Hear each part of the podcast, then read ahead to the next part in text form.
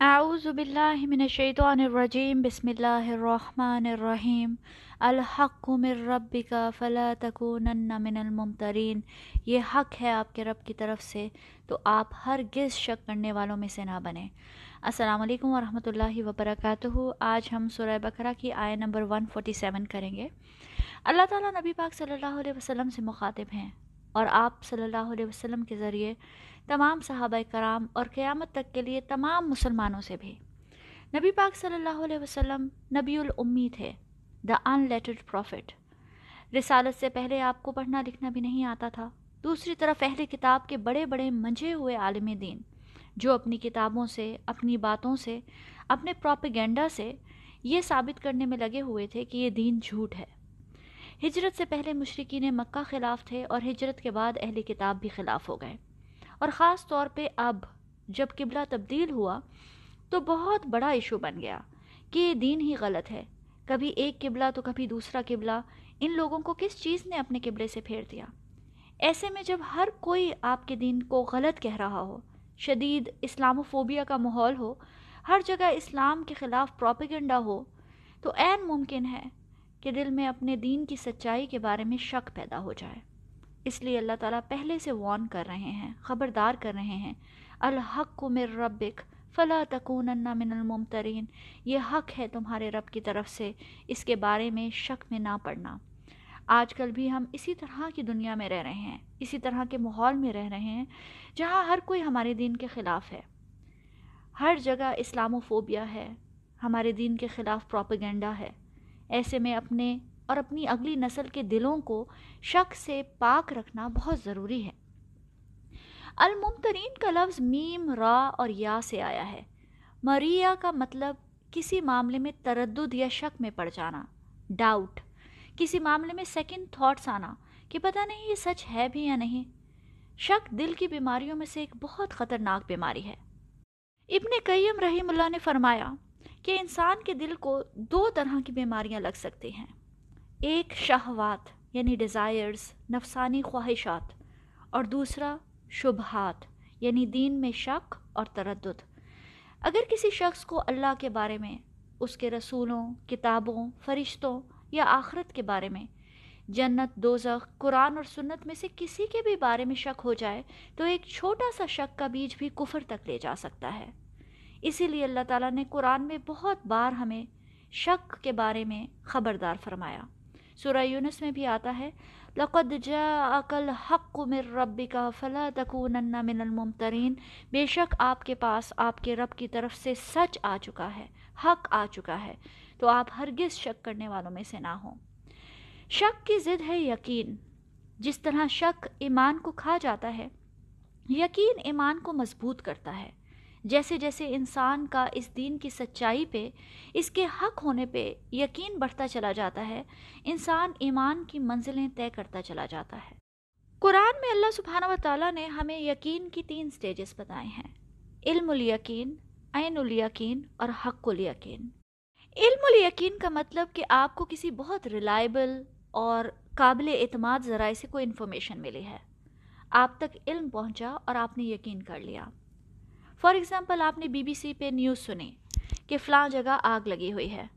آپ کو اس news channel پہ بہت بھروسہ ہے، تو آپ نے خبر پر آنکھیں بند کر کے یقین کر لیا۔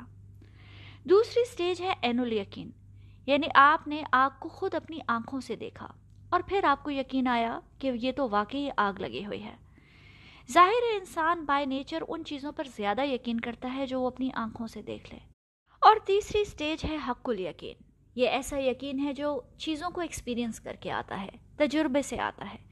یعنی آپ نے آگ کی تپش محسوس کی یا خدا نخواستہ آگ نے آپ کو جلا دیا، آپ کو چھو لیا، تو یہ ہوگا حق الیقین کہ اب کسی قسم کے شک کی کوئی گنجائش نہیں رہی۔ اللہ تعالیٰ نے انسان کو اشرف المخلوقات بنایا ہے، اس لیے اس مخلوق سے ایکسپیکٹیشنز بھی زیادہ ہیں۔ آپ کسی جانور کو ہزار سمجھائیں کہ وہاں نہ جانا، وہاں آگ لگی ہوئی ہے۔ اسے آپ کی بات ہی نہیں سمجھ آئے گی۔ کیونکہ اللہ تعالیٰ نے جانور کو وہ سمجھ نہیں دے جو انسان کو دی ہے۔ اس لیے جانور جب آگ کو دیکھتا ہے، تب اسے عین الیقین آتا ہے، تب وہ بھاگتا ہے۔ کچھ جانور اس سے بھی زیادہ ڈم ہوتے ہیں۔ وہ دیکھ کے بھی نہیں سمجھتے۔ جب تک آگ کے پاس نہ پہنچ جائیں، جب آگ کی لپٹ یا تپش محسوس ہوتی ہے، تب وہ بھاگتے ہیں۔ لیکن اللہ سبحانہ و تعالیٰ نے انسان کو انٹلیکٹ دیا ہے۔ عقل اور سوچ دی ہے۔ انسان صرف علم کی بیسس پر یقین کی ساری منزلیں پا سکتا ہے۔ یہ علم، یہ خبر جو قرآن کی صورت میں اللہ تعالیٰ نے ہمیں بھیجی، اپنے بہترین فرشتے اور اپنے بہترین رسول کے ذریعے، یہ علم صاحب عقل کے لیے کافی ہونا چاہیے کہ وہ حق الیقین تک پہنچ جائے۔ ذرا سوچیں، اگر اللہ تعالیٰ دنیا میں انسان کو جنت اور دوزخ آنکھوں سے دکھا دے، تو کون شک کرتا؟ کون شک میں پڑتا؟ اصل امتحان ہی بغیر دیکھے غیب پہ ایمان لا کر اپنا عمل بدلنا ہے، ورنہ آنکھوں سے دیکھ کر تو کافر بھی یقین کر لیں گے۔ اللہ سبحانہ و تعالیٰ فرماتے ہیں، وَلَوْ تَرَا اِذِ الْمُجْرِمُونَ نَاكِسُوا رُؤُوسِهِمْ عِنْدَ رَبِّهِمْ۔ اور کاش تم وہ منظر دیکھ سکو جب یہ مجرم سر جھکائے ہوئے کھڑے ہوں گے اپنے پروردگار کے سامنے اور کہہ رہے ہوں گے، ربنا ابصرنا وسمعنا۔ فرجعنا نعمل صالحا انا موقنون۔ اے ہمارے رب، اب ہم نے دیکھ لیا اور سن لیا۔ تو ایک بار ہمیں واپس بھیج دے کہ ہم نیک عمل کر سکیں۔ ان ناموں اب ہمیں یقین آ گیا ہے۔ آنکھوں سے دیکھ کر تو جانور بھی ایمان لے آئے۔ اس دن ان کے ایمان کا کوئی فائدہ نہیں ہوگا۔ آپ صلی اللہ علیہ وسلم نے فرمایا، میں گواہی دیتا ہوں کہ اللہ کے سوا کوئی عبادت کے لائق نہیں اور میں اللہ کا رسول ہوں۔ جو بندہ بھی ان دونوں شہادتوں کے ساتھ ان میں کسی قسم کا شک کیے بغیر اللہ سے ملے گا، وہ ضرور جنت میں داخل ہوگا۔ یہ صحیح مسلم کی روایت ہے 138 پھر حضور پاک صلی اللہ علیہ وسلم نے فرمایا کہ مجھ پر یہ وہی کی گئی ہے کہ تم اپنی قبروں میں آزمائے جاؤ گے۔ کہا جائے گا، تم اس آدمی کے بارے میں کیا جانتے ہو؟ تو جو صاحب ایمان یا صاحب یقین ہوگا، وہ کہے گا، یہ محمد صلی اللہ علیہ وسلم اللہ کے رسول ہیں۔ جو ہمارے پاس اللہ کی ہدایت اور دلیلیں لے کر آئے، تو ہم نے ان کو قبول کر لیا اور ان کی پیروی کی۔ تین بار یہ شخص اسی طرح کہے گا۔ پھر اس سے کہا جائے گا کہ آرام سے سو جا۔ بے شک ہم نے جان لیا کہ تو محمد صلی اللہ علیہ وسلم پر یقین رکھتا ہے اور جو منافق یا شکی آدمی ہوگا، وہ کہے گا، جو لوگوں کو میں نے کہتے سنا، میں نے بھی وہی کہہ دیا، باقی میں کچھ نہیں جانتا۔ یہ صحیح بخاری کی روایت ہے ایٹی سکس اس سے اندازہ ہوتا ہے کہ شک انسان کے دین کے لیے کتنی خطرناک چیز ہے۔ شک کرنے والا پہلے منافق بنتا ہے اور پھر کافر۔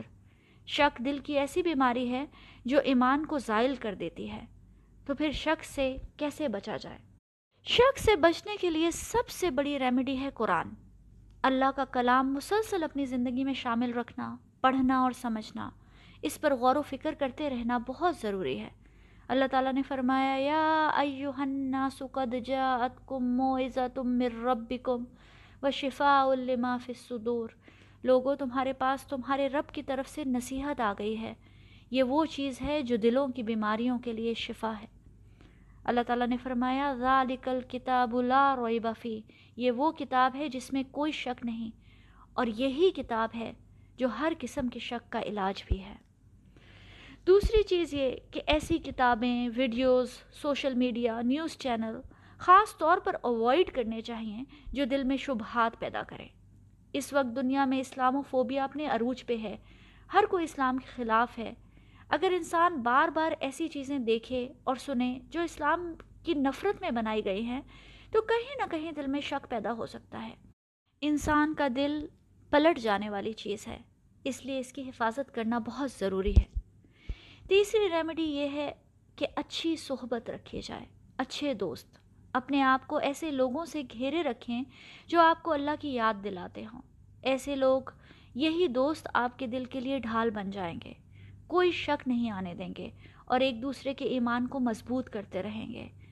و تواسو بالحق کی و تواسو بالصبر۔ ایسے لوگوں کی کمپنی میں رہیں جو حق اور صبر کی نصیحت کرتے رہیں۔ جتنا آپ حق بات سنیں گے اتنا آپ شخص سے بچتے رہیں گے۔ اور آخری ریمیڈی ہے دعا۔ یہ مومن کا ہتھیار ہے۔ اپنے لیے اور اپنے بچوں کے لیے ثابت قدمی کی دعا کرتے رہیں۔ شک ایسی بیماری ہے جو دل میں پیدا ہوتی ہے اور دل کو پلٹ دیتی ہے۔ اسی لیے نبی پاک صلی اللہ علیہ وسلم ہمیشہ دعا کرتے، یا مقلب القلوب، ثبت قلبی اللہ دینک۔ اے دنوں دلوں کو پھیرنے والے، میرے دل کو اپنے دین پر جما دے۔ حضرت عبداللہ بن عباس رضی اللہ عنہ سے روایت ہے کہ نبی پاک صلی اللہ علیہ وسلم جب رات میں تہجد پڑھنے کے لیے اٹھتے تو یہ دعا کرتے۔ یہ ویسے تو ایک بہت لمبی دعا ہے جس کا ایک چھوٹا سا پورشن میں آپ کو بتا رہی ہوں۔ اللہم انت الحق و وعدک الحق و قولک الحق و لقاؤک الحق و جنت الحق و النار الحق و نبیون الحق و الحق۔ تو اے اللہ، تو سچ ہے۔ تیرا وعدہ وعدہ سچا ہے، تیرا قول سچا ہے، تیری ملاقات سچی ہے، جنت سچ ہے اور دوزخ سچ ہے، سارے انبیاء سچے ہیں اور قیامت سچ ہے۔ شک کی بیماری سے بچنے کے لیے اپنے آپ کو اور اپنے ارد گرد کے لوگوں کو اس حق کے بارے میں ریمائنڈ کرواتے رہنا چاہیے۔ یہی ہے و تواس بالحق۔ اللہ سبحانہ و تعالیٰ سے دعا ہے کہ وہ ہم سب کے دلوں کو شک کی بیماری سے بچائے۔ اور ہمیں اس دین اور دین حق پر موت تک قائم رکھے۔ اللہم ثبتنا عند الموت بلا الہ الا اللہ۔ اے اللہ، ہمیں موت کے وقت تک لا الہ الا اللہ پہ قائم رکھنا۔ آمین یا رب العالمین۔ السلام علیکم ورحمۃ اللہ وبرکاتہ۔